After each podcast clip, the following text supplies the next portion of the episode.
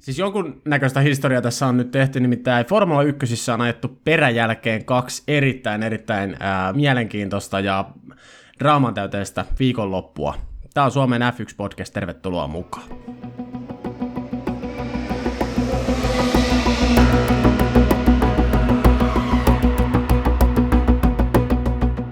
Täksi kaudeksi me tuotiin Aapo meidän kolmanneksi juontajaksi mukaan, mutta tänään meillä on mukana myöskin neljäs, eli Teemun upous pieni pieni koiranpentu. Joo, tota, täytyy nyt kuulijoille, kun ei varsinaisesti näe tätä tilannetta, mikä on kotona, mutta tota, niin täytyy sen verran kertoa, että tuolla se kuule tuollaisten vinkulelujen kanssa riehuu tuolla eteisessä, ja tota, ei siitä vaan kato virta lopu, vaikka tuossa käytiin reilu tunti ulkona. Ja sen jälkeen syötiin, niin ajattelin, että jos olisi vaikka nukkumaan mennyt, mutta ei muuta kuin näyttäisi taas vauhti vaan kiihtyvän. ja miten se uusi arki on muuten lähtenyt? No ei, tämähän on nyt ihan lepposaa, kun itse on lomilla, lomilla töistä tuon koiran, koiran tulon takia, niin tota, ei kai tässä kun nukutaan, syödään ja riehutaan. Niin se on ihan... Eli sul, sulla on niin sanottu koiraloma, kun siellä on yleensä aina äitiysloma ja isyysloma, niin sulla on koi, koiruusloma. Kyllä, mutta en ilennyt edes Kelalta kysyä, että olisiko ne maksanut jotain päivärahaa tästä. No mitä Saapo? Äh, tota, opiskelu ja töiden lomassahan tämä pyörii tällä hetkellä, mutta tota, F1 aina tuo vähän, vähän piristystä. Tosiaan niin kuin sanoit tuossa pohjustit, niin on ollut kyllä kaksi todella upeaa kilpailua nyt perään jälkeen. Vaikka mehän vähän tota, pedattiinkin silleen, että Mugello tulisi olleen tosi tylsä jonoajelu, mutta ei se onneksi, onneksi sitä ollut. Joo, ei se näköjään F1 vaadi sitä, että on runsaasti tai tota paljon noita ohituspaikkoja ja muuta, vaan joskus, joskus tota, no ensinnäkin uusi rata, uudet, uudet systeemit siellä, kuten nähtiin siinä ensimmäisessä restartissa, ja tota, muutenkin niin kuin siis, ei se aina näköjään vaadi pelkästään sitä ohittelua. Ja nytkin puhut, mietitään Mukelloa, niin siellä oli tasa yksi ohituspaikka ja se oli siinä ensimmäisen mutka, tai tota, pääsuoran jälkeen ensimmäisessä mutkassa, niin ei se, ei se sitten sitä enempää yleensä vaadi, niin kuin saatiin nyt todistaa. Joo, mutta siis nythän on ollut vähän silleen kaksi tavallaan poikkeuksellista kisaa noiden tavallaan, kun niissä on tapahtunut niin paljon ja ollut niitä uusinta startteja on saatu pakkaa sekaisin. Että tavallaan itse mä ainakin henkilökohtaisesti nyt ootan, kun mennään Sotsiin ja jos siellä nyt ei nähdä mitään turva-autoja ja sen kummempaa säätöä, että onko se sitten sitä jonossa ajelua, vaikka siellä kyllä rata itse asiassa tarjoakin hyviä ohituspaikkoja. Siis rata tarjoaa Sotsissa ohituspaikkoja, mutta jos sen väärin muistan, niin kaudella 2017, kun Bottas otti avausvoito Sotsissa, niin jos en ihan väärin muista, niin kisassa nähtiin yksi ohitus, ja se oli mun mielestä se Bottaksen niin se alaku, kun se tuli sieltä kolmannesta ruudusta kärkeen, vai miten se oli? Niin siis puhuuko sä kisatilanneohituksista? Joo, joo kyllä. Joo, joo kisatilanneohituksista kyllä. Eli joo. Olisiko, en, en, mä tiedä, miten lasketaanko noita lähtöruutuhommia kisatilanteeksi, mutta siis anyways oli todella jono ajellu Joo, joo. Mutta hei, ennen kuin mennään nyt sinne Venäjälle, niin käydään nyt toi tota, Toskaanan GP, mikä ajettiin siis Mukelossa, käydään sen läpi. Siellä on Teemulla pieni hälinä tällä hetkellä päällä no, joo, joo. Pitää yrittää leikata silleen, että aina kun Teemu on hiljaa, niin pitää mutelle vetää sitä Teemu äänirajat, niin se on tota, vinkuna ja muuta. Joo, siis ihan, ihan, ihan, ihan, oikeasti, niin kyllähän tuo koira on niin kuin nuori Kimi Räikkönen, että lati, lattia ja katon väliä hyppii. Että ei, se, kyllä. ei, ei niin kuin, tota, niin, yhtään ei anna armoa kyllä. Ei Mutta tota, koitetaan olla siitä välittämättä. Joo, ja se on mun mielestä hyvä, että meidän neljäskin juontaja on äänessä siellä tällä hetkellä. se on niin osallistuu heti rohkeasti mukaan. Mutta joo, hei, nyt sinne Toskanaan tosiaan, tai Mugelloon, miten se nyt haluaa sanoa, niin aika tapahtumarikas kisa. Yhteensä kolme lähtöä, siis gridiltä plus sitten se yksi uusinta lähtö. Ja tota, Pottas otti ensimmäisessä siinä virallisessa varsinaisessa lähdössä niin ihan loistava startti. Hamiltona taas sitten olikin aika harvinaislaatuisesti tosi huono startti. Pottas kimposi siitä kärkeä siellä itse asiassa Käsli, Käsli tipahti heti, oliko se kakkosmutkassa jopa, otti Räikkösen kanssa yhteen, kenen muun kanssa otti yhteen Käsli siinä. Ja, ja joo. ei ihan tuhkimotorina sitten nähty Käsliltä enää, että se oli tota, kisavoitosta kakkosmutkan kolariin, eli yhtäkään kierrosta alle, ja samassa rytäkäs sitten Verstainen tippui kanssa kyydistä pois. Ja siitähän sitten saatiin uusinta startti turva-auton perässä, ja sitten alkoi tapahtua. Ja Teemu, sulla oli nyt tähän jonkunnäköinen analyysi, että mitä siinä oikein tapahtuu. No siis, minäpä kerron. Mähän käytiin tästä kovaa viestinvaihtoa silloin, itse kun se tapahtui se tilanne livenä, ja niin kuin vähän jokainen etti siinä syyllisiä, ja joku Krosan hän siinä vinkui, että että kuka sillä kädessä onkaan. Eli syytti Pottasta ja että Pottas yrittää tappaa meidät kaikki ja Valtterihan ei tehnyt tilanteessa yhtään mitään väärää. Vaan se homman nimi oli se, että kato, kun se on se Mugellon pääsuora, niin on niin pitkä, niin tavallaan jo alemmissa luokissa silloin samana viikonloppuna, niin turva-auton jälkeen niin lähöt tehtiin silleen, eli tavallaan se kärkimies jätti aina sen kiihdytysvaiheen siihen mahdollisimman lähelle sitä viivaa, missä se viimeistään pakko on tehdä, että pystyisi sillä pol- peilaamaan sitä takana tuleva imuapua pois. Ja näinhän meidän Valtterikin toimi aivan oikein. Mutta sitten kun se oli se tavallaan se turva-auton perässä, se pakka oli levennyt, levinnyt tavallaan niin tosi pitkäksi, niin sieltähän sitten lähti peräpäästä jo muun muassa Giovinazzi, Kimin loistava italialainen tallikaveri, ja oliko, oli, oliko, oliko Saintsikin sitten, niin nehän, lähti viimeistä mutkasta kato tulemaan jo kaasupohjassa, ja tavallaan Valtteri, ei ollut edes vielä aloittanut kiihyttämään, ja sitten niille tulikin se jono häntä siinä aika nopeasti vastaan, ja seurauksesta me kaikki tiedetään. Kyllä, ja tota, siis tästähän tota, tutkittiin sitten, että tekikö Valtteri tai muut väärää, ja Mika Salohan se taisi olla kisan tuomarina, ja sehän sanoi, että ne tutki äh, Hamiltonin ja Valtteria nämä datat, että ne on kiihdyttänyt ihan rauhallisesti, ihan ei mitään semmoista jojo-liikettä, että siinä vaan kävi se, että se, tota, se turva-autohan, kun ne veteli turva-auton perässä, niin se turva-autohan sammutti ne valot aika myöhään, ja sitten jo suoraan varikolle. Eli tota, sen turvallisuuden, että tavallaan miten tuossa voitu välttää, olisi ollut se, että olisi ajettu turvauton perässä vielä yksi kierros ja olisi tullut tieto, että seuraavan kierroksen jälkeen tulee turvauto sisälle. Mutta me ei olla nikijuuseloita ja me halutaan draamaa, niin niin kauan kun ei henkilövahinkoja satu, niin otan kaiken tämmöisen rähinä ja kolarit vastaan. Että just niin kuin Teemu sanoi, että kun tota, pakka oli levinnyt niin pitkäksi, niin perästä kiihytettiin ja veettiin sitten kunnon peräajot siinä, mutta onneksi kenellekään käynyt mitään ja saatiin vähän tapahtumia. Mulla mennäs mennä tota, kisaa kisan lisäksi, katselin aika paljon Twitteriä siinä kisan aikana, niin sanotaan on, että Juusopojalla mennä kuuppa vähän pamahtaa nurin siinä vaiheessa, kun siellä Twitterissä, se oli ei, ei kauheasti suomenkielisessä Twitterissä, vaan englanninkielisessä, niin alettiin vaatia Valterille ensinnäkin mustaa lippua ja kaikki pistettiin Valterin piikki ja osa suomalaistakin syytti Valteria. Ja siinä vaiheessa niin kun, mulla, vaan, mä, siis mulla on niin herätyskellot siinä vaiheessa soi, että mitä ihmettä Valtteri teki väärin, että jos jos nyt kuvitellaan, että jos sitä turvallisuutta haluttaisiin tuollaisissa tilanteissa lisätä, niin kyllä niin kuin kaikki katseet pitäisi kääntää siinä vaiheessa Fiaan. Koska Valtteri nimenomaan ajaa tuossa vaiheessa, kuten kuka tahansa muu kuski, ajaa tuossa vaiheessa kisan voitosta, siitä, että saa pitää Mukelon kaltaisella radalla sen kärkipaikan. Niin totta helvetissä sä vedät ne säännöt aivan sinne rajamaille asti, sä kiihdytät siinä vaiheessa, sä tiedät sen pitkän pääsuoran, sä tiedät sen, että siinä saa sen valtava imuavun, sä tiedät, että sä otat siinä kauhean riski, jos sä lähdet kiihdyttelemään yhtä aikaisemmin, niin tehdäänkö hyvät formulaseuraat ensi kerralla sillä tavalla, että jos jotain vastaavaa nähdään, niin mietitään, että siellä on 19 muuta kuskia, jotka tekis näissä tilanteissa täysin samalla tavalla kuin Valtteri teki. Kyllä. Hei, hei, mutta kyllä mä tässä niinku, en mä ihan täysin lähtisi niinku Fiaa syyttämään siitä. Että kyllä mä nyt sanon, että siellä kuitenkin pitäisi olla niin kuin lainausmerkeissä pitäisi olla niin kuin 20 maailman parasta kuljettajaa. Ja jos ne alemmissa luokissa, F3 ja F2 osas tehdä kolaroimatta sen uusintalähdön niin kuin ihan käytännössä samoilla spekseillä, niin jumalauta, jos siellä ei sovinatsit ja nämä ei osaa tehdä sitä, ne on niin amatöörejä, niin ei muuta kuin hiuksista vittuun koko sarjasta. Tai ainakin pari kilpailua vähän pannia, niin sitten vähän mietitään taas, että mitkä se F1-säännöt olikaan. Ja... Siis mä en, mä en itse meinaa sitä, että se olisi Fian syypää tai mitä tahansa. Kyllähän se nyt Giovannitsin piikkiin meni, mutta kun aletaan puhua turvallisuusaspektista, kun jengi alkoi valittaa, että toi, toi oli Valterilta, tai toi ei ollut Valterilta turvallista, niin kyllähän siinä pelattiin täysin Fian sääntöjen mukaan. Sitä mä meinaan. Niin, kyllä, kyllä. Ja siis niinku, sitä mä vaan edelleen ihmettelin, että jos siellä 16-vuotiaat osaa F3 tehdä sen startin, niin sitten jos ei F1 osaa kuskit, niin minkä takia ne ajaa siellä?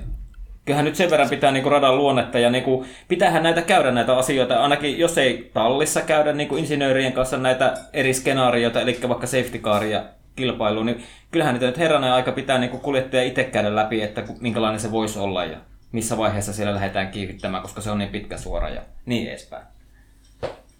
Joo, joo. Ihan Mut, samaa mieltä joo. Mutta ei se toisaalta se ei, ei vaadi kuin tavallaan yhdeltä kuskilta sen virheen, että lähdetään kiihyttää, että kun siellä takana on ollut sitä porukkaa, ja se Sovinatsi on ollut ensimmäinen, joka on painanut lämään tiskiin, niin ne, niin. Tota, Sainzit ja oliko siinä Crosankin perässä, niin eihän ne siihen jää siinä vaiheessa miettimään, että hetkinen, että Valtteri ei muuten varmaan ole vielä painanut kaasua itse pohjaa, niin kyllähän niin. ne lähtee kiihyttää siinä perässä. Että tässä on vähän semmoinen niin joukkohysteria meininki, että yksi on lähtenyt, niin kaikki on lähtenyt ja sitten on rytissä. Niin, ja tavallaan niin, ei, eihän ne näekään sieltä, mitä siellä kärjessä tapahtuu. Mutta ju, juuri tässä tulemmekin siihen, että kyllähän se niin kuin meni mun mielestä Sovinatsin piikkiä aika täysin, että se pelasi sen tilanteen täysin väärin. Kyllä. Joo. Siis tuossa olisi ehkä, ehkä myös tiimillä pitänyt olla, olla silleen herreillä kisainsi, että hei, että nyt on muuten letka pitkä, että se turva-autolinja on vasta siellä kaukana, niin on varovainen, että välttämättä kun kiihytät, niin letka on vielä aika paikallaan. Koska, koska mietipä, jos tuossa niin osattu pelata oikein, ei olisi tullut tuota kolaria, ja se olisi mennyt sille sopivalla tavalla, että se muu letka olisi just kerennyt alakaisin kiihyttämisen, ne olisi tullut lämätiskisellä takkaan, niin ne olisi tullut koko porukasta ohi nämä häntäpään kuskit. Mutta ei ihan onnistunut, tuli suoraan perään. Mutta siis teoriassa olisi voinut käydä sillä tavalla, että jos olisi ihan täydellisesti mennyt kohdalleen nuo, niin tota, siinä on sopivasti päästä. Ei, mun, mun on aapunut tähän kyllä sanottava niin vastalause, että vaikka se Giovinazzi olisi sanonut se Alfa Romeo romuun sillä Ferrari-moottorilla, vaikka se olisi saanut vähän rakettimoottoria siihen kaveriksi, niin kyllä se ei olisi Mersuista mennyt ohi siinä niin pääsuoraan. Mutta hei, miettikää oikeasti Giovinazzin kaksi tai kaksi edellistä kisaviikonloppua. Ensimmäisessä ajetaan kotikisaa Montsassa, tai tavallaan kotikisaa ajetaan siellä Montsassa. Öö, nähdään, mitä Kimi teki sit siinä, siinä tota, sen kaiken hälinän keskellä, okei, okay, ja sitten pisteitä ulos, mutta anyway. Öö, Giovanazzi Montsassa, öö, varikko kiinni, ajaa silti sisään, sitten siirrytään Mukelloon, ja tällainen brainfartti, niin no, kyllä, no se on joka tapauksessa varmaan, että Giovanazzi ajaa viimeistä kautta F1, mutta kyllä niin kuin, pikkusen voisi italialainen katsella peiliä tällä hetkellä, että mites, mites tämä nyt tämä homma meneekään? On juuri näin. Mutta mitäs, me sitten, mitäs mieltä me ollaan sitten siitä uusinta startista sen, kun siinähän tuli taas se punainen lippu ja taas se kilpailu keskeytyi ja sitten taas tuli ruuduista uusinta lähtö, niin mitäs mieltä me ollaan siitä? Valtterihan lähti siinä tilanteessa paaluun. Öö, siis mulla on vähän kaksijakoiset fiilikset. Toisaalta ihan kiva, että se tuo aika paljonkin sitä niinkö muuttuja tähän, mutta jotenkin tuntuu, että nyt on ollut tässä niinkö kahden edellisen kisan aikana niin kolme kertaa tuommoinen niin punaisen lipun takkaa ruutu, ruudusta lähtö, niin vähän mennyt itsellä jo maku siihen, että niin pidän ihan hyvänä sääntönä sitä, mutta että ihan hyvä, että toivottavasti sitä ei nähdä joka, joka kilpailussa, koska en tiedä, se on ihan jees, mutta silti se jollakin tavalla on niin jotenkin mun omassa mielestä tämä lajin tätä paljon puhuttua DNAta niin vastaan. Mut jos puhutaan... DNA on ollut kyllä kauden, kauden sana. Oh. Joo, Teemu, aloita vaan. Joo, mutta jos puhutaan se itse startista, niin mä tota tänään kattelin sitä ja mä katsoin siinä, että itse asiassa Valtterihan lähti hyvin liikkeelle. Ja se niin kun lähti ihan samoissa Hamiltonin kanssa, mutta siinä tietenkin Hamiltonin otti sitten se imuavun sinne ykkösmutkaan ja meni ulkokautta hienosti ohi. Tavallaan. Että tavallaan niin siinä, siinä vaiheessahan mä ajattelin, että okei, tämä kisa oli tässä.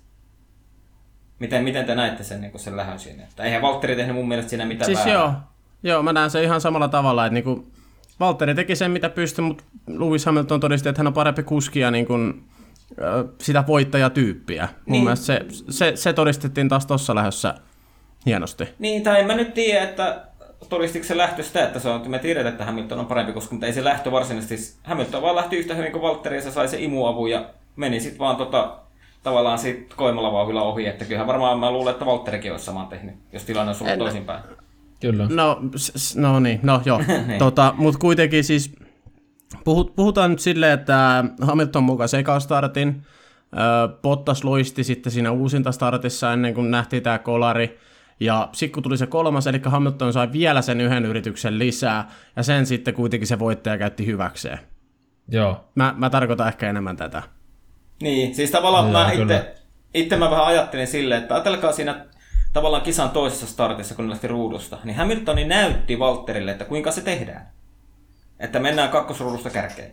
Ja sitten kun mm. oli se kisan viimeinen startti, missä t- autot oli, niin kuin tilanne oli toisinpäin, niin tavallaan siinä vaiheessa Valtterihan sai tosi huono startti, ja siinähän menisi, toi Ricciardokin meni siinä kisalopulla niin kuin ohi siinä startissa. Mm. Joo. Että tavallaan niin kuin, ne on, mun mielestä mä niin kuin, mietin tänäänkin sitä, että ne on vaan semmoisia paikkoja, että kyllä ne niin kuin, pitäisi pystyä käyttämään niin kuin Walterin, että siinä pitäisi pystyä menemään ohi ja sitten maisemaan ja voittoon. Et ei siis ne, se niin... on valitettavasti juurikin näin. Siis mä näen tämän tilanteen nyt täysin samalla tavalla kuin Teemu. Eli Hamilton hyödyi sen ns. Kolmas, kolmannen mahdollisuutensa hienosti. Bottas sai vielä yhden oljenkorren. Hamilton on jo näyttänyt, miten tämä homma tehdään, mutta Bottas ei pystynyt sitä hyödyntämään. Totta kai siinä on niin kuin paljon mukana myös sitä, että Hamilton on vaan kuusinkertainen maailmanmestari. Totta kai siinä on sitä mukana, mutta tota, nämä on taas niitä, niitä tilanteita ja niitä hetkiä Pottoksen uralla, mitkä pitäisi vaan yksinkertaisesti pystyä hyödyntämään. Ja kun kerta toisensa jälkeen Bottas ei niitä hyödynnä, niin se vaan vankistaa sitä asemaa, mikä, miten, fanit se, miten fanit Bottaksen tällä hetkellä näkee. Valitettavasti. Mä tykkään Valtterista, mutta näin se, näin se vaan valitettavasti ainakin mun silmissä menee. Niin, kyllä, mutta tota, mun on pakko antaa Valtterille, mä muistaakseni Juuso laittelin sullekin viestiä silloin, että mä tykkäsin siitä, kun Valtteri sanoi kisassa, että siinä niin sen toisen tai ensimmäisen uusintastartin jälkeen, kun ne ajo ja sitten rupesi renkaanvaihto niin sanotusti lähenemään, niin silloinhan Valtteri sanoi niin kisainsinöörille, että hei, että mä otan sitten toiset renkaat kuin Lewis, että nyt pitää jotain yrittää. Ja niin kuin, toi oli oikeita puhetta. Ei, ku, mm. ei kuunnella sitä, että Talli laittaa molemmille laittaa mediumit vai kovat sieltä. Vaan sanoi ihan kylmän viileesti, että tota, mä otan toiset renkaat, mitä Lewis laittaa. Ja silloinhan ne autot ajoi niin päin, että Lewis meni edellä ja Valtteri perässä, eli Lewis olisi tehnyt stopin ensin. Mm. Mutta sitten mut sittenhän siinä ikävä kyllä kävi niin, että se Valtterilla kierrosajat romahti ja sillä niinku oikean puolen eturenkaasta hävisi tavallaan pinta, pinta oliko sitä 20 prosenttia enää vaan niinku jäljellä. Niin Valtteri joutuikin menemään ensin varikolle. Ja Et se, niinku, tavallaan se, se sauma hävisi siinä pois. Mutta niinku just tolleen. Pitää niinku itse ruveta kertoa, että tehdään eri tavalla nyt. Joo, ja tämä ei ollut Valtteri ensimmäinen kerta tällä kaudella. Eli kun oli aamupäärä, aamupuuro jäänyt selkeästi syömättä, että sitä nälkää oikeasti on. Mutta tota, se on vaan toi Hamiltonin lyöminen, se on niin perkeleen vaikea homma. Joo, siis mä, mutta... kyllä, mä, kyllä, mä kyllä näkisin ihan mielelläni Pottakselta enemmänkin tätä, että nyt tässä on melko monta kautta menty ja yritetty, yritetty tehdä asioita samalla lailla kuin Hamilton ja otettu Hamiltonista mallia, niin mun mielestä pitäisi rohkeammin käyttää näitä tilaisuuksia hyväksi, että yrittää jotakin muuta, koska ei, ei Pottaksella ole mitään hävittävää tuossa jos näet voita, niin olet hävinnyt sen kisan. Sillä on mitään väliä monen, millä siellä näytät lopulta maaliin, jos näet voita Hamiltonia. Koska niin. jos mietitään maailmanmestaruushommaa, niin todella paljon mielelläni näkisin niin enemmänkin, kun vaan tulee joku mahdollisuus, että otettaisiin niin sitä vastakkaista taktiikkaa Hamiltoniin. Koska mieti, kun usein ollaan niin nähty tälläkin kauella, että renkaiden se kuluma ja suorituskyky ei olekaan se, mitä on oletettu. Niin siinä Kyllä. tilanteessahan Pottaksella voisi olla niitä mahdollisuuksia, että olisikin tavallaan hyötyjän asemassa. Kyllä. Joo. Mutta, tota, niin, mutta ja sitten vielä tuohon, kun sä Aapa sanoit, että, tota, että jos ei voita, niin ihan sama millä siellä on. Mutta kun Mersullahan on niin hyvä auto, että jos et sä nyt voita sillä eri taktiikalla kuin Hamiltonin, hyvin suurella todennäköisyydellä sä oot se toinen, joka se olisi ollut käytännössä joka tapauksessa samalla taktiikalla kuin Hamilton. Että. Kyllä. Kyllä. Et, että tota niin, huomaatteko, täältä kato, anna ruveta antaa vähän Valtterille kehuja, että kyllä mä annan kehuja silloin, kun on aihetta silloin. Joo, kyllä. kyllä, harvinaista, mutta totta. Joo, ja, hei, tota, joo hei. ja jos mennään niin. siihen joukkokolaariin, niin sekuntua, sekuntiakaan en syyttänyt Valtteria siitä. Juuso, muistat sen?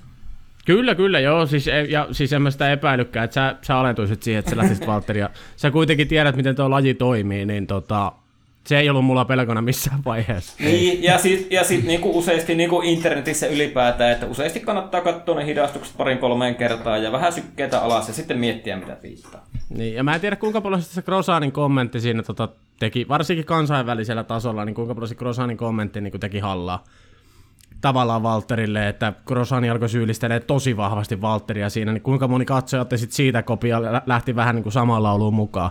Mutta muistellaan nyt kuitenkin, että Grosani on itse se, joka voisi pikkusen miettiä muiden turvallisuutta, kun katsoo vähän historiaa, historiaa taaksepäin. Kyllä, mutta on myös tähän hengenvetoon nyt sanottua, kun vähän lähdettiin jo Mersus poispäin kävelee, niin Max Verstappenilla on ollut muuten vähän huonoja kisaviikonloppuja, nyt kaksi peräkkäin. On. Joo. Mitäs, mitäs siihen lisäilee? Kyllä, nyt on, nyt ei ole, tosi niin kuin muutenkin ollut silleen näkymättömissä. Miten se nyt kuvailisi? Ehkä totta kai on näkymättömissä, kun kisat ei kulje, mutta niin kuin muutenkin ollut vähän sellaista niin kuin aneemista niin, tekemistä. ja siis tavallaan nythän se tuolla uh, Mugellossa niin keskeytyi siihen ensimmäisen kerroksen kolariin se homma, mutta en mä usko, että muuten olisi päässyt maaliin, kun sillä oli heti siinä, sehän tippoi lähdössä monta sijaa, kun sillä oli ilmeisesti tuossa Tuossa, tuossa, oliko se Ersissä vai missä vika, että se ei kaikkea, kaikkea tehoa saanut koneesta ulos. Niin tuskin silloin olisi Joo. pitkälle pötkitty.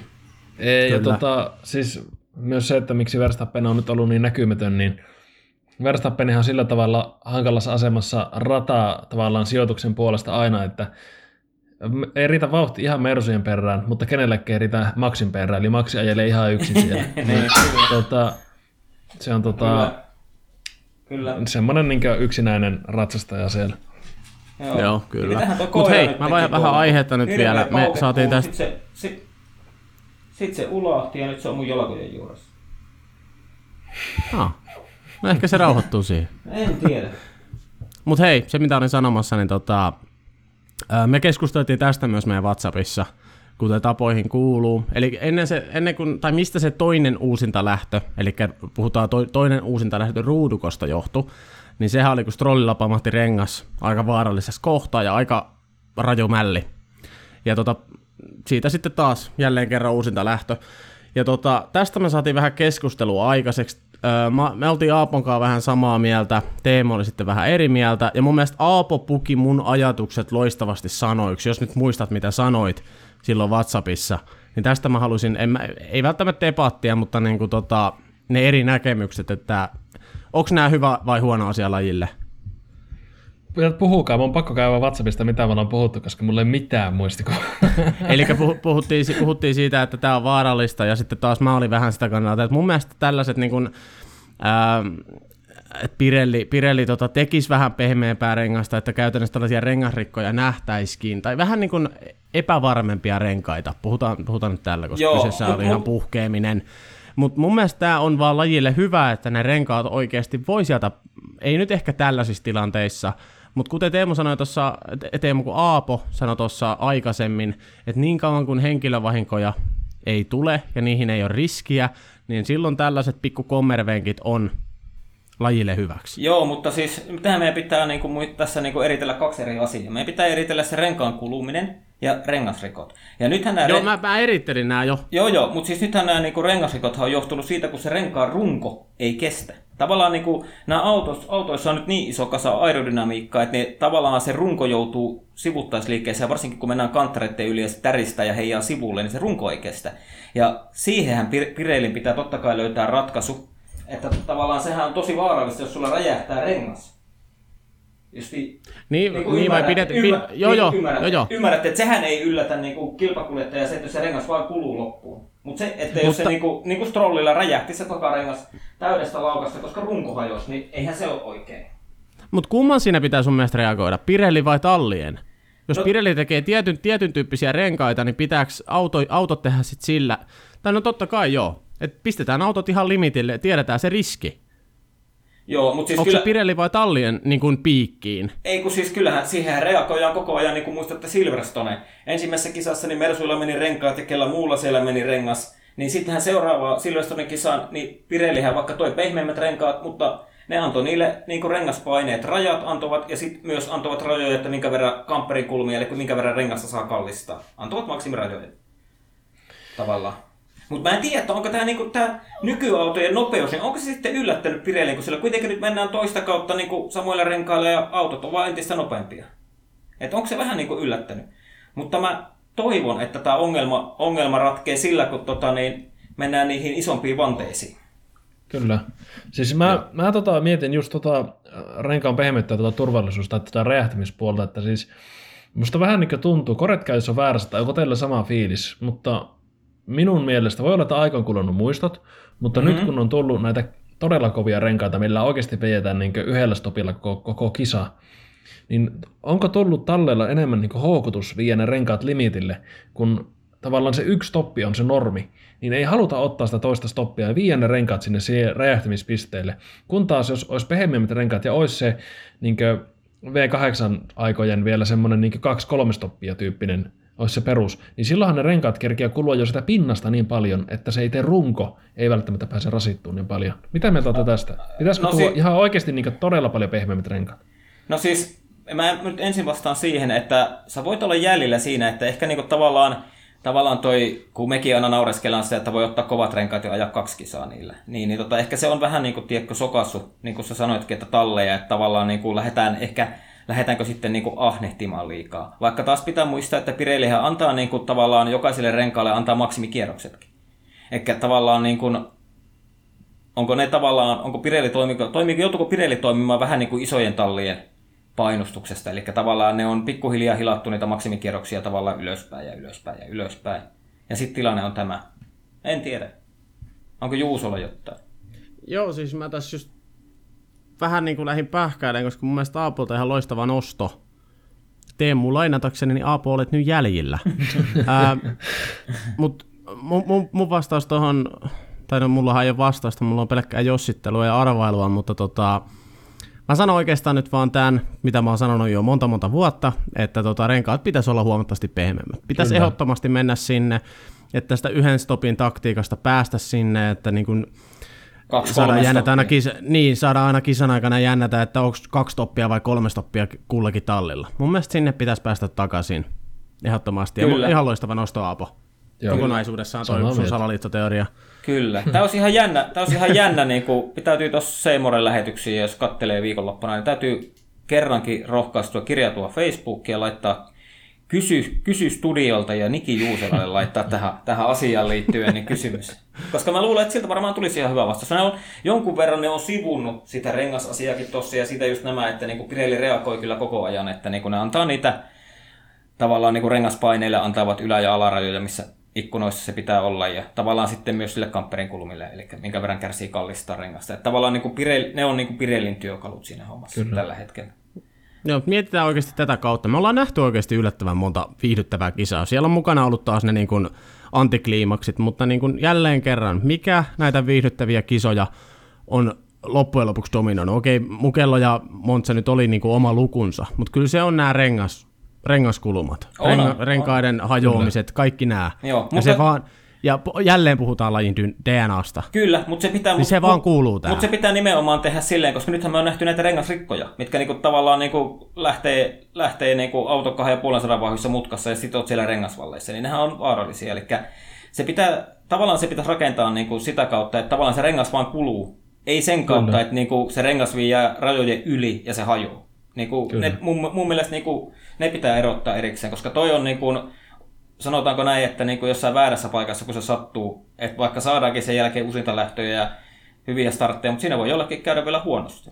Joo, joo, mä, joo, mä ymmärrän. Joo, ja tätä, mulla on nyt niin kuin, mulla, tätä on, mulla niin sillä ajatus päässä. että Joo, Joo. kyllä. Joo. Mutta hei, mulla on niinku sellainen tietynlainen ajatus nyt päässä. Mä koitan saada tän nyt niinku selkeäksi, koska te olette tuonut nyt hyviä pointteja esiin. Justiinsa tämä, että viedäänkö ne autot nyt limiteille ja, ja tällä tavalla. Sitten mä aloin niinku miettimään myöskin sitä tota, koko renkaan runkoa, että onko se niinku oikeasti Pirellin piikki vai onko se sitten tallien piikki, onko tallit liian ahneita.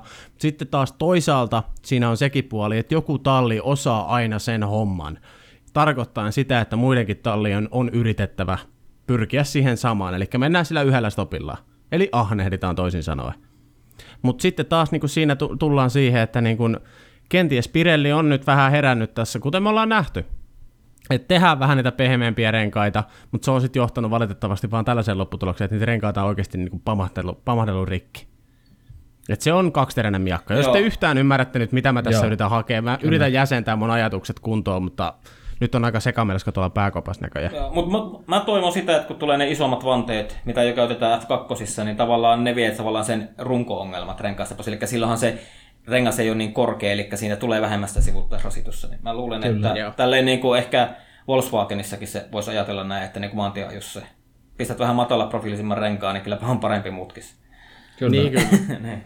Hei, palataanko tuohon Strollin ulosajoon sen verran, että tota, siitähän tuli punainen lippu, ja se oli ehkä vähän tuota, yllättäväkin tietyssä mielessä. Ja sehän oli myös Leclerkin mielestä yllättävä, kun tota, Leclerc hän oman tiimiradion sanoi, että hei, että otettiinko tämä punainen lippu niin meitä varten? Niin kuin Ferraria varten, Ferraria suosina. Eli tota, en ehkä, en ehkä itse lähde ihan siihen salaliittolinjalle, mutta aika herkässähän tuo punainen lippu oli. Mutta toisaalta, toisaalta mitä puhuttiinkin, niin tota, siinä oli joku sähköpalo ilmeisesti siinä tota, Racing Pointissa, niin sehän voi olla, että ne niin halus varmistua, että jos, jos oikeasti sitä sähköpaloa ei pysty sammuttamaan, niin rata on tyhjä, että sinne voi jotakin erikoiskalustoa ottaa tai mitä ikinä, mutta mitä mieltä olette tämmöistä No, salaliittoteoriasta? ää, no tuota, mä en lähde siihen salaliittoteoriaan, vaikka olikin Ferrarin tuhannesosa kilpailu, koska eihän se nyt tavallaan niinku ri- riittänyt käytännössä mihinkään, vaikka ne jämäpisteitä saakin. Mutta siihen mä haluan palata siihen, kun se auto paloi ja sieltä tuli semmoista kumman näköistä savua, niin huomasitteko se italialaisen palokuntaporukan siinä? Kun oli se, se oli vähän niin kuin olisi kattonut pikkulapsia hyppimässä rap, lätäkö ympärillä. ihan, ihan yhtä hyvin organisoitu. Oh, haisteli hyviä Se on- se on- se on-. Se, se on kyllä niin kuin todettava, että joka kerta kun ollaan Italiassa, niin kyllä joku ratavirkailija onnistuu aina vähän naurattaa.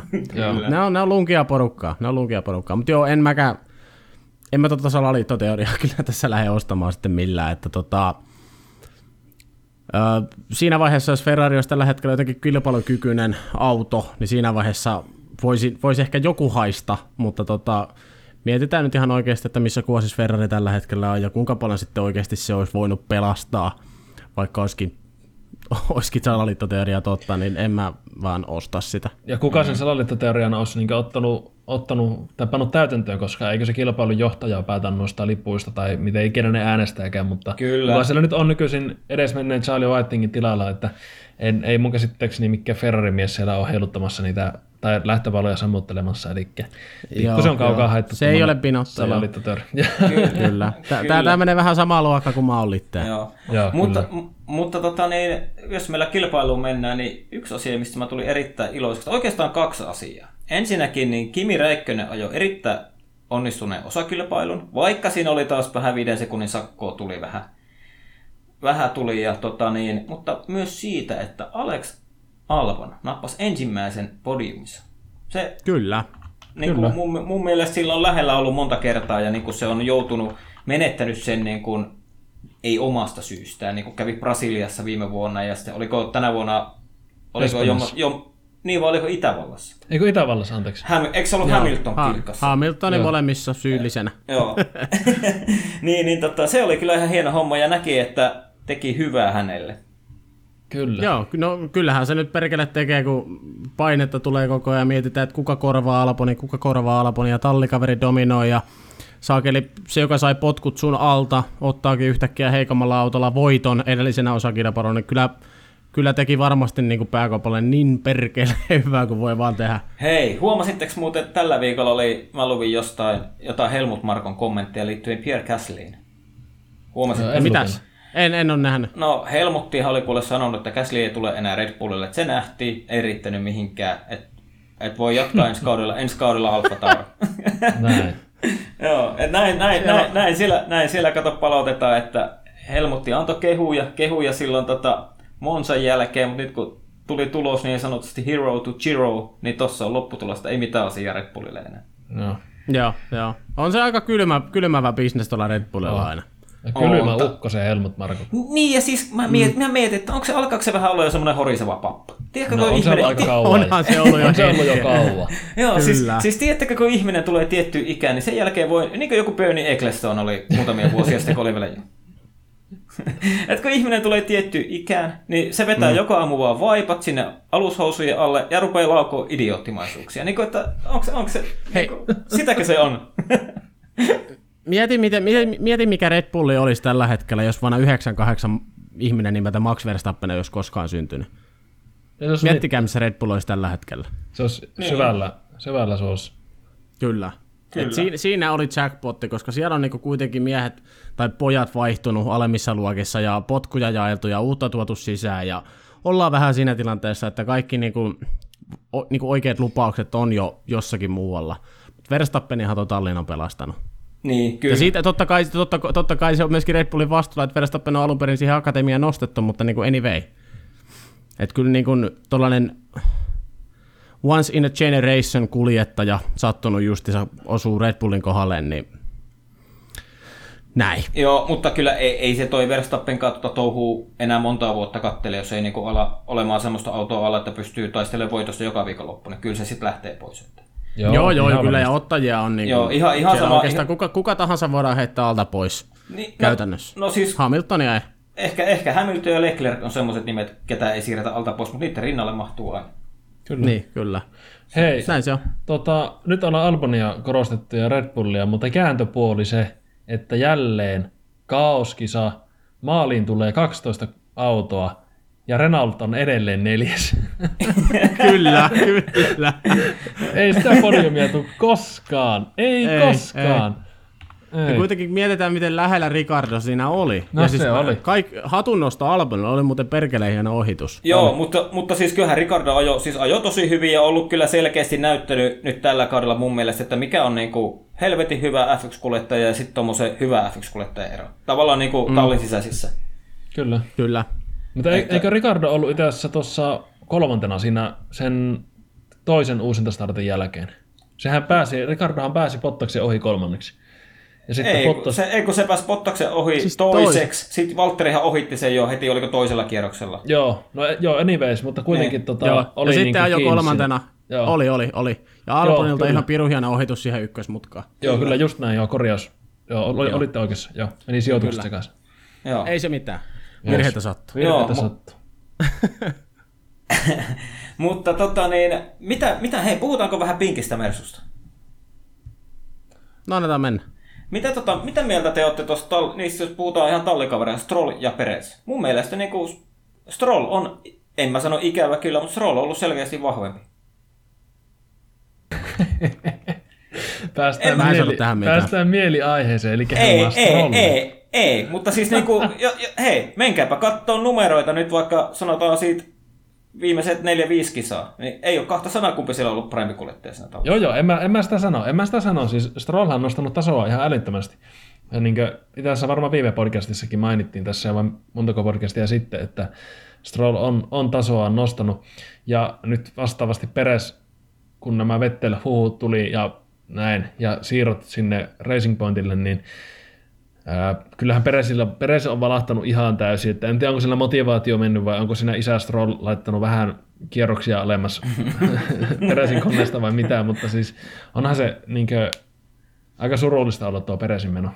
Oh, mut... Siis mä näen, mä näen tämän asian niin, siis miettikää missä vaiheessa tämä Peresin alamäki alkoi. Se oli juurikin silloin, kun Vettel starttasi. Kyllä. Se on kadu fakta. Ja mietitään, mitä Peres on oikeasti tehnyt Force India kautta Racing Pointille. Kaiken. Pe- käy, kaiken, siis pelastanut saatan, tai siis Peres on se henkilö, niin kuin loppuviimeen, minkä takia toi talli on edes olemassa. Niin, minkä takia ihmisillä on töitä. Siis sehän on niin, ihan oikeasti, niin. se ei ole edes haihattelua, siis se on vaan fakta. siis mm. ihan kuulijoille tiedoksi, jotka ei nyt asiaa tunne, niin Peres ja Peresin tukijat hän pelasti tämän tallin. Kyllä. Ja siis se, se että mulla on tällainen, mitä mä tämän kuvailisin niin runollisesti, mulla ei runos on nyt syki, mutta sellainen niin kuin kuvottava vitutus. Aina kun mä näen, aina kun mä näen isästrollin tai poikastrollin. Siis se, se kanadalainen valkoinen Pepsodent hymy, kun paistaa sieltä ja niin kuin oikein huokuu sitä, että mulla on rahaa ja mä en pelkästä, mä en pelkä käyttää sitä poikaani. Herra Jumala, siellä on strolli Imolassa harkkoja F2-autolla. Niin. Niin se, se vaan niin kuin to, toinen niin kuin grindaa ja grindaa ja grindaa ja pelastaa tallin, hakee sitä konkurssiin, pelastaa sen tukijoukkojensa kanssa, tuo pumppaa siihen talliin rahaa, ajaa hyviä sijoituksia, pääsee podiumille autolla, millä ei pitäisi päästä podiumille, halvan budjetin auto silloin, kun oltiin vielä Force Indialla, kun ne oli sen kaksi kautta putkeen neljäs, niin sitten tulee Lawrence Stroll ja ilmoittaa vaan, että se on muuten nyt sellainen homma, että sä saat lähteä. Niin kyllähän siinä nyt kenen tahansa motivaatio niin kuin karisee ja oikein niin kuin lakastaa maton alle. Et mä, en, mä en ihmettele yhtään, että Peresin ajaminen ja tulokset on tällä hetkellä tätä luokkaa. Hei, Ihan totta. Hei, Jouso, oli tota, mä tykkään, oli hyvä puheenvuoro ja arvostan ja nauroin vedet silmistä, mutta tota, niin, mietitään muutama pointti. Eikö tämä Peresekin ole jo aika pitkään roikkunut tuossa sarjassa? Ja mitä se on saanut aikaiseksi? Mm. No ensinnäkään Peresille ei ole ikinä ollut sellaista niin kuin oikeasti huippuautoa. Mä, McLarenilla oli. No McLaren, McLarenilla mm. ole, mutta silloin oli nuori poika. Joo. No, onko vielä jotain muuta? Ei, se, sen mä sanon, että silloin kun Force India oli niin kuin, oli siinä niin kuin top kolmosen takana, niin sehän oli, niin kuin Persihan jo silloin loistavasti kalustolla, mikä oli rajallinen. Mun mielestä per, Peresi on ajan, sä oot esimerkiksi sitä kehunut Niko Hylkenbergia maasta taivaisiin vielä viime vuonna. Kyllä, ja mä nostaisin Peresi vähän samalle tasolle sun puheiden kanssa, mutta nyt vaan niin kuin kortit on käännetty vähän eri päin pöydälle. Joo, joo. Mutta sä, mut kun siis... sä kehut Hylkenbergia, mä kehun nyt Peresiä, ja mä sanoin, että Peres on eri, erinomainen kuski. Joo, ja, ja niin. Ja, ja sitten mulla on toinen pointti se, että tota niin, olisiko, olisiko toi talli nyt pysynyt pystyssä, jos Lawrence Stroll ei olisi laittanut siihen omaa rahaa ja ostanut sitä? Ei, ei missään nimessä. Et niinku, tavallaan pitää niinku muistaa se, että niinku, siis toihan on loppupeleissä kova bisnestä toi F1-maailma. Mm. Siis tavallaan, eihän tuolla, jos nyt kärjistään sanotaan, niin eihän tuolla Kimi Räikkönenkään ajas enää. Kaiken järjen mukaan ei pitäisi ajaa mutta tota, A, se on helvetin suosittu, ja B, näköjään edelleenkin ajaa kyllä korkealla tasolla, vaikka alkukaudessa näyttikin vähän huonommalta. Ehkä, no miten sä vastaat tähän väittämään sitten? Lance Stroll on maksimissaan keskinkertainen kuljettaja ja F1-varikon ja fanien vihatuin miten, sä, miten, miten, sä voit verrata nyt Kimi Räikköistä ja Lance Strollia Ei, ei mutta siis mä puhuin, mä puhuin siitä bisneksestä. Et se on niinku tavallaan, Joo. Kimihan on Alfalle bisnestä, eli Kimi tuo mukana isoja yhteistyösopimuksia, joita ei välttämättä tulisi, mm. jos siellä olisi vaikka Sergio Perez tai vaikka Lance Stroll ajaa sitä toista autoa, ne ei varmaan tulisi. Mm. Niin, eli tavallaan niin kuin se, että tavallaan jos Lawrence Stroll sijoittaa, niin kuin, oliko se joku 200-300 miljoonaa dollaria ja ostaa sitä tallista itselleen enemmistön, niin kyllähän se silloin mun mielestä silloin täys oikeus sanoa, vaikka se kuinka tuntuskin väärältä, niin kyllähän hän määrittelee silloin, kuka siellä ajaa. Mm. Ja nyt mihin tullaan... Joo, totta kai, joo, totta kai joo. miten se on Lawrence Strollille hyvää bisnestä, että poika ajaa siellä, ihan vaan siitä ilosta, että Lance on hänen poikansa. Miten se, niin kuin, miten se ajaa sitä bisnestä mihinkä parempaan suuntaan, ei. versus se, että siellä olisi suositut hyvät kuljettajat, ei, nyt, nyt, kun sitä rahaa on. Nyt meidän täytyy muistaa, nyt Sergio Perez sanoi, että se antoi kommentti, että tämä tuntuu erityisen pahalta koska hän tietää, miten hyvä ensikauden autosta on tulossa. Ja nyt meidän täytyy muistaa, että sinne on nelinkertainen maailmanmestari tulossa ensi kaudelle. Niin, niin tota, tavallaan eihän sillä ole käytännössä hirveätä merkitystä, ajako sitä toista autoa Peresi vai Stroll, koska ne kerää suurin piirtein saman määrän pisteitä, vaan nyt ne siinä tallissa käännetään ne katseet Vetteli. Vetteli on se, kuka tulee sinne paineet niskassa suorittamaan, ei Stroll. Tuo on hyvä pointti. Mä en ole itse ajatellut asiaa tuolta kannalta, mutta Teemu heittää kyllä hyvät faktat tähän. niin. Mä, niin, kyllä. Niin, koska jos Stroll ja Perez kerää saman määrän pisteitä, niin, ja nyt sinne tulee nelinkertainen maailmanmestari, niin kyllähän se on se nelinkertainen maailmanmestari, eli Sebastian Vettel, johon katseet kääntyy, kenen pitää ruveta hakemaan sitä autosta suorituskykyä ja katsoa, mihinkä sillä kerkee. Ei se, mä, ei, mä, ei se ole Strollin mä, tehtävä. Mä oon kirjaimellisesti täällä kotistudiossa tällä hetkellä kädet ristissä, että tämä oikeasti menee näin. Mä ihan siis Joo. täysin sydämin toivon, että se menee näin. Mutta me ollaan nyt nähty monta vuotta jo, että mikä toi symbioosi Lawrence Strollin ja Lance Strollin no, isä, välillä poika. on. Totta kai isä, isä poika mm. symbioosi, mutta se on niin kuin, siis miten mä sen näkisin, niin se on jopa vähän häirintynyt symbioosi. no, miten, miten, miten paljon isäpappa puskee poikaansa? No niin, no mutta, he... kyllähän, mutta kyllähän jokainen isä tekee kaikkensa poikansa eteen. Ihan sama. Mutta, mutta se, että hyvin harvalla isällä on Lawrence Strollin kaltainen lompakko takataskussa, millä pystyy tekemään sitä. Että Kyllä. Mä oon tässä koko sun puheenvuoron ajan tuijotellut Wikipediasta Lance nimeä. siis se on niinku vaikea kuvailla. Niinku, siis tää, tää niinku paha olo ja vitutus, niinku se tuntuu, se kirjaimellisesti fyysisesti tuntuu mun mahalaukussa asti. Kun mä vaan näen sen hymyn ja mä näen ja kuulen sen äänen päässä, niin kun se antaa kommentteja johonkin mediaan. Ja, joo, mennään eteenpäin. Hei, ei mennä vielä, ei mennä vielä. Okay. Haluan kysyä teidän, teidän mielipidettä siitä, joo. että kun on iso lompakko, ja tota, Stroll ajelee näitä privaattitestejä. Nythän se ajeli Imolassa. Ei ollut ensimmäinen kerta. Lance Stroll on ajanut muun muassa kaudella 2017 äh, Texasin radalla. Eikö Austinin radalla, eli täällä mikä on tämä, missä ajetaan ykkösiä, niin siellä ajanut vuoden 2014 no. Williamsilla. Mitä mieltä Kyllä. olette?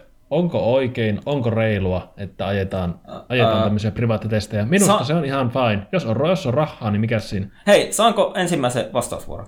Joo. Täytyy muistaa siihen, että mennään niinkin kauaksi historiassa taaksepäin, kun olikohan Niko Roosberg ja Heikki Kovalainen, ne ajoi kilpaa jostain jonkun, en muista mikä, olisiko ollut F3-sarjan tai jonkun Formula Renault-sarjan mestaruudesta.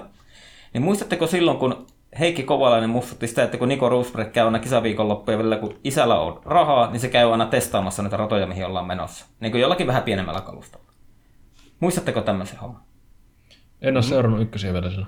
Joo, okei, okay. mutta kuitenkin, että ei tämä niinku ole ensimmäinen kerta, että joku, kellä on rahaa, niin tekee noin. Ja nyt, nyt tullaan siihen toiseen. Täytyy muistaa, että kun mennään Imolaan, niin sehän on lyhyt viikonloppu, eli silloin ei ajeta perjantaina. Ajetaan vaan lauantaina tunniharjoitus, aika-ajot ja sunnuntaina kisa.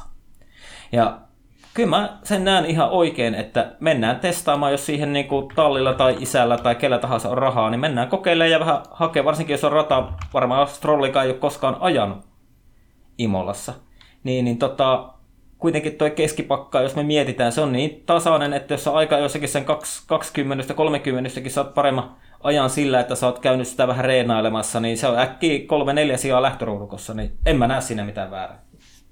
Samaa mieltä.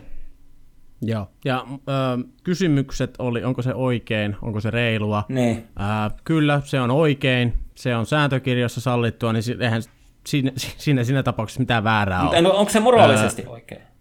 Ää, on. On. Ja sitten tässä tullaan oikeastaan siihen, että onko se reilua, niin mä, siis elämä ei aina ole reilua. Kaikilla ei ole pappa petalar, miten hymypoka länssillä. ja tota, siihen mä en oikein osaa, että onko se reilua. No, totta, tavallaan se on, että toisilla se kultalusikka on perseessä ja toisilla ei. Siis minusta, minusta se on ihan reilua, koska siis eihän tämä sitä tarkoita, että Stroll on ainoa, jolla on kokemusta Imolasta, koska kyllähän nämä muutkin kuskit ajaa näitä laserskannattuja simulaattoreita, missä on laserskannatut radat.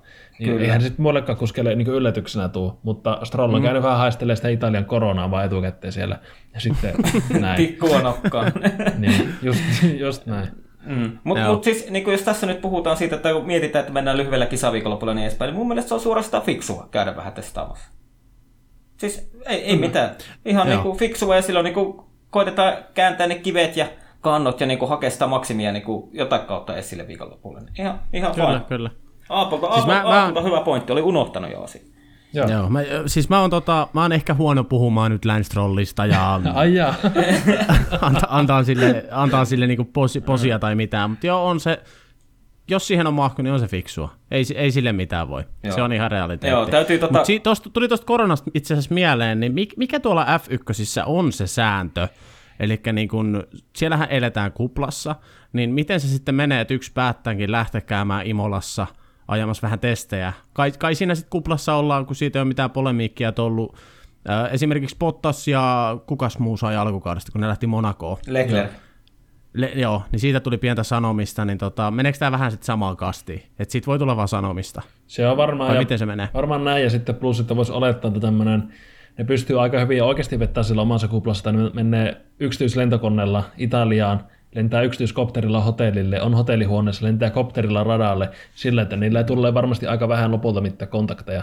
Että mä, mä oletan näin, että ne on niin konsultoinut FIA, että onko tämä fine, Mm. ja, jos, ja mä oletan, että ne on pystynyt tällä tavalla niin perustella sen, että kun rahaa on, niin ei hirveästi tarvi mitään Uberia käyttää, missä Joo, niin sitä koronaa tulisi. Joo, ja, Joo. siis... Kuulostaa tuollaiselta hyvin tavanomaiselta isäpoika viikonloppu. Joo, Hei. hei, tavallinen isäpoika Hei. viikolla. Pitää, pitää, pitää, pitää myös muistaa tämä ihan yleinen tautitilanne, mikä on ollut. Et silloin kun F1-kausi alkoi, niin tavallaan niin se oli tosi tosi tarkka, mutta sen jälkeen tavallaan niin on tullut löysityksiä. Okei, no nyt taas niin jotkut maat lyö, lyö niin enemmän säppiä asioita silleen, että niin kyllähän se hyvinkin avonaista oli tuossa sanotaan vielä kuukausi sitten Euroopassa tuo liikkuminen. Että eihän, Oli. Joo. Mutta tota niin, joko, joko me unohdetaanko strollit nyt tä, tä, tämän jakson osalta? Tehdään Joo, näin, kiitos. kelpaa. Sopii erittäin hyvin. Joo. Mennään nopeasti eteenpäin. Niin mennään. Mihin me mennään seuraavaksi? Mennäänkö me Venäjälle? katsotteko itse asiassa, nythän oli viikonlo, viikonlopun tauko. Luojan kiitos oli pieni, pieni Ai hengähdystauko, niin. mutta Jumala. katoitteko yhtään Le Mansia? No te pääsette nyt puhumaan urheilusta. Mä katoin, No ehkä niin. vii, mä katoin viisi minuuttia, en, en, ker- en kerennyt enempää katsoa. Joo. Yes. Ne, ei, siis, niin. Ja, ja pohjusta vaan, Jus, anna mennä. Öö, otas, ot, mä otan tätä uuden välilehden vaan auki. Puhu sillä välin jotain. Ö, Puhutaan sen verran, että Le Mans, eli 24 tunnin kestävyyskisa, on legendaarinen. Historia ulottuu vuoteen X, en muista mihin asti, mutta jonnekin 1923 muistaakseni, jos en ihan väärin muista. Muista tai jotain sitä luokkaa, eli todella legendaarinen kilpailu ja aivan mahtava. Siis voin suositella kyllä kaikille näitä kestävyyskilpailuja. Kestävyyskilpailu. Italia ei valitettavasti tänä vuonna vähän vajaaksi tämä seuraaminen. Ei kerennyt, kerennyt sille kovin paljon seurata, mutta viime vuonna tuli seurattua joku, oliko se 16-18 tuntia vai mitähän se tuli. Saattaa kuulostaa Kovaa. aika, aika kovalta, mutta kun siihen pääsee sisälle tuohon lajiin ja noihin kestävyyskisoihin, niin ai että se imasee mukaan, niin se on aivan mahtavaa hommaa kyllä. Se, se on kyllä niin kuin siis popparit valmiiksi ja haet hyvät eväät ja istut tuohon sohvalle ja sä tiedät, että seuraavat 24 tuntia, jos mä haluan, niin mä voin katsoa moottoriurheilua. Kyllä. Ja mulle ainakin niin kuin Le Mansissa parasta ö, on se, kun alkaa vähän ilta hämärtyy, mennään sinne vähän takasuoralle, missä ei kauheasti niitä tota, keinovaloja oo, kamerat kuvaa, niin sä et niinku käytännössä näe mitään muuta kuin se valoloisteen, mikä osuu siihen kameraan. Sellainen pieni usva saattaa nousta sieltä täältä, niin si- se on, se on, siinä mennään niinku sinne lajin sieluun. Tulee kylmät väreet tästä. Kyllä. se on, se on niinku, mu- mulle ainakin tota Lemassissa etenkin parasta. Et aika, aika moni muu kestävyyskisahan on justi se jotain kuutta tai 12 tuntia. Mutta tota, kyllä toi Le Mans on ihan oma, oma, oma hommansa. On, niin siis Le Mansissa on sitä samaa, samaa fiilistä, mikä on tota Indy 500, että tuossa tarkistin, niin tota, ää, 1923 ajettiin ensimmäinen, ensimmäinen Le Mans ja sitten tota, ja se, on se, se mahtava se historia, historia havi, havina, sama kuin Indy 500, 1911 ajettu ensimmäinen Indy 500. Että siinä on niin kuin, ei pelkästään se niin just nyt kisa, mikä on käynnissä, vaan se, että se on niin aivan todella kiehtova ajatus, että tällä samalla radalla niin ne sata, sata vuoden ajan melkein niin ne kaikki kovimmat äijät on ajanut kilpaa se 24 tuntia, niin siinä on jotakin semmoista aivan käsittämätöntä, mitä niin kuin, se on niin käsin kosketeltavaa se. Ai että. Mm, kyllä, samaa mieltä. Ja tota, itse asiassa puhuit nyt Indistä ja ollaan puhuttu Le Mansista, niin Le Mans, äh, Indy 500 ja Monacon F1-osakilpailu, nehän muodostaa vähän niin kuin sen legendaarisen paketin, että jos ne kaikki pystyt voittamaan, niin sut kruunataan moottoriurheilun tripla-kruunulla. Eli vähän sama kuin oikeastaan jääkiekossa voitat MM-kisat, olympiakullan ja Stanley Cupin, niin vähän niin kuin, tai täysin vastaava asia, mutta vaan moottoriurheilussa. Ja onko näin, että ainoastaan hetkinen. Graham Hill on ainoa, joka on Niin Graham Hill on ainoa. Kyllä. Joo. Et siellä muilla, muilla uupuu aina sitten yksi. Kyllä. Alonsohan on lähellä. Alonso, Al- Alonso on lähellä. Alonsolla on Monaco, Alonsolla on Le Mans ja sitten Indy vaan puuttuu vielä. Kyllä, kyllä juurikin näin. Mutta Alonsohan ei nyt ei sitten tänä vuonna enää Le Mansissa nähty. Viime vuonnahan vielä voitti. Joo, kävi voittamassa. Ja oliko itse sitäkin edellisenä vuonna? Saattoi olla, en nyt en lähde kyllä pannamaan, mutta kävi siellä ajelemassa ylivoimaisella Toyotalle, että jos nyt vaan vähän Alonso tätä kunnia vie pois, niin ei siellä oikea lemas voitte, joka ajeli ylivoimaisesti voittaa. No ei, vaan onhan se, onhan se aina kova. Onhan se kova 24 tuntia painaa kolme henkilön voimin niin yhtä autoa, niin hattu päästä. Kyllä. Mutta ajatelkaa... Tänä vuonnahan voittona jo Toyota Gazoo Racingin auto numero 8, eli just tämä Toyota hybridiauto, ja LMP1-luokassa itse asiassa jo ainoastaan Rebellion Racingin tota, vastaan, eli niin kun, pu, ei, ei, voida puhua ilmaisesta voitosta, mutta kyllähän tuo auto oli ylivertainen. Et mutta... voitti viidellä kierroksella Rebellion, niin siellä oli auto numero 7 Toyotalla oli ongelmia, niin oli vasta kolmansia. Mutta hei, luettelepa sieltä ne voittavaa auton kuljettajat, niin kyllä löytyy F1 henkilöstöä Joo. sieltä. Joo, F1-podcastin hengessä niin voittoauto Sebastian Puemi, Brendo Hartley ja Kasoki Nakajima. Kaikki vanhoja F1-kuskeja. Kyllä. Keskinkertaisia F1-kuskeja, mutta F1-kuskeja. silti, silti. Niinhän sitä aina puhutaan Jyrki Järvilehdosta esimerkiksi. Et Suomessa puhutaan epäonnistuneena F1-kuljettajana, mutta Euroopassa puhutaan Le Mansin voittajana. Eikö toi Villanderikin ole voittanut Le Mansin? On. On, on. on. Tänä vuonna itse Villanderi joutui keskeyttämään. Joo. Joo. Oliko siellä ketään suomalaisia tänä vuonna? Villanderi oli... Villanderi. Villanderi oli. Villanderi oli ainut. Ja itse asiassa äh, Niko Karihan jo ekoissa vapaissa harkoissa. Joo. Ainakin ekoissa vapaissa, mutta kisassa ei ollut mukana. Okay. Ja itse asiassa en edes muista, että mitä autoa. Jotain LMP2 se mun mielestä oli. Joo. Okei. Okay. Okay. Joo, oli kärjessä. Joo, siis Niko, Nikohan on siirtynyt pikkuformulasta tuonne koppiautoihin ja on ollut kyllä erittäin mukava seurata, seurata Nikon toimintaa. Ottakaa somessa, somessa seurantaan ja siitä saatte semmoisen hyvän niin aasinsillan myös myös näihin kestävyysluokkiin ja tämän tyyppiseen moottoriurheiluun, että jos et ole vielä Niko Karia pistänyt seurantaan, niin ei muuta kuin seuraamiset tulille. Pitäisikö meidän muuta... Nikolle ilmaiset mainokset. Pitäisikö meidän, pyy... niin. Pitäisikö meidän muuta pyytää Niko Kari tässä jossain vaiheessa meille vieraaksi? Koska se varmaan saataisiin ihan tuossa noin vaan. Kyllä Joo. sitä voisi pyytää. Joo. Jos se vaan onnistuu. Katsotaan. Täytyy, täytyy, täytyy niin sanotusti vähän kysyä asiaa. Kyllä. Hei. Mutta hei, Hei. Ihan tähän lähetyksen loppuun. Pompataanko vielä takas Formula 1 maailmaa ihan hetkeksi ja sitten pistetään homma pakettiin. Hei, mun on... Meillähän on Venäjän viikonloppu edes. Niin teemme. Mun on pakko sanoa se, kun sä puhuitte tuosta moottoriurheilun triplasta, että mitkä pitäisi voittaa. Mutta sitten kun tulee se jätkä, joka voittaa noin kolme kisaa ja siihen päälle vielä Monte Carlo rallin, niin sitten mä otan vasta hatun pois päästä. sitten vasta. Eli Graham Hillille ei lähde vielä hattu ilmaan. Ei, ei, ei, johonkin se rima on asetettava. Oh. Joo. Mennäänkö sinne Venäjälle Joo, hetkeksi? Mitä Sotsin rata herättää? Yes. Herättääkö yhtään mitään? No, Valtteri Bottaksen, Valtteri Bottaksen ura ensimmäinen voitto tuli 2017 Venäjällä. Kyllä. Ja tota, siis Bottakselle vahva rata. 2014 muistetaan myös tuli, Bottas otti viimeisellä kierroksella otti uransa ensimmäisen niin kisan nopeamman kierroksen. Oli kolmas silloin podiumilla.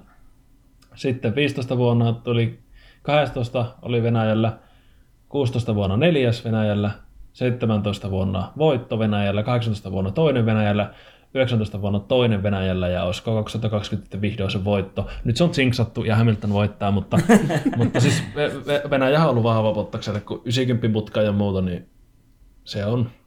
Nyt se, se pitäisi on... oikeasti tulla se voito jo. Alkaa niinkö ärsyttää tämä, kun on tullut vain yksi voitto tällä kaudella. Niin ajatte, ajattele, se tuli se voitto kauden eka kisassa ja taas oli niinku nyr- nyrkkipumppi oli ja sen jälkeen onkin taas hiivuttu. Kyllä Ky- se on. Kyllä tavallaan, siis mutta, mulle, mulle, niin. tavallaan niin kuin Valtterin pitää nyt voittaa. Nyt, Kyllä nyt, pitää nyt, nyt, on niin kuin se, mä laitoin teille jo kymmenen päivää sitten viestitä, mutta Valtteri voittaa Sotsissa. Joo. Mm. Mulle, mulle, mulle ei auta edes tämä Suomi-aspekti tässä. Mä olen edelleen sitä mieltä, että Sotsi pitäisi vaan poistaa kalenterista kylmästi. Mun mielestä se ei vaan, se ei vaan onnistu tarjoamaan sitä, mitä mä itse Formula 1 kaipaa. Ja nyt kun mä taas sanoin tämän äänen, niin mun pitää oikeasti alkaa vähän kyseenalaistaa itseäni, kun mä oon aina se negatiivinen ääni kellossa.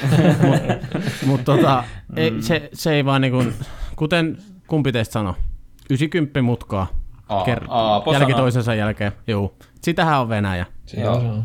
Mutta tota, Venäjällä on lupa ottaa 30 000 ihmistä katsomaankin, että siellä ei korona näytä häiritsua, vaikka ilme, ilme, ilmeisesti siellä on jo puolet KHL jääkiekkojoukkueesta, niin on kaikki koronan takia enemmän tai vähemmän tauolla, niin ei siellä ole korona. Joo, ei, ei välttämättä nyt on meidän aika ja paikka tässä alkaa Venäjä korona, koronapolitiikka kommentoimaan, mutta ei siellä, no joo, en mä sano mitään. joo, joo, mutta mut si- Siellä vedetään hyvin hommat. Vetään, joo. Joo, mutta siis kiva nähdä yleisöä. Niin kuin Mutselossakin sinne oli kututtu jotain, oli jotain Ferrari-fani klubilaisia ilmeisesti, ja sitten oli jonkun Lääkäreitä oli. lääkäreitä ja hoitohenkilökuntaa, niin ihan siis tosi oli niin kuin yleensä, kun ennen vanhaa katsot formuloita, niin että se edes kiinnittänyt juuri katsomaan huomiota. Ja ei se, mua ei ole yleisön puuttuminen häirinyt millään tavalla tällä kaudella. Mutta nyt jotenkin vaan sit niinku heti kiinnitti silmää, että hetkonen, tuollahan on yleisö. Museossa. Että tavallaan niinku hyvä homma. Katsotaan minkälainen linko, linko sinne nyt saadaan sitten Mustanmeren rannalle aikaiseksi.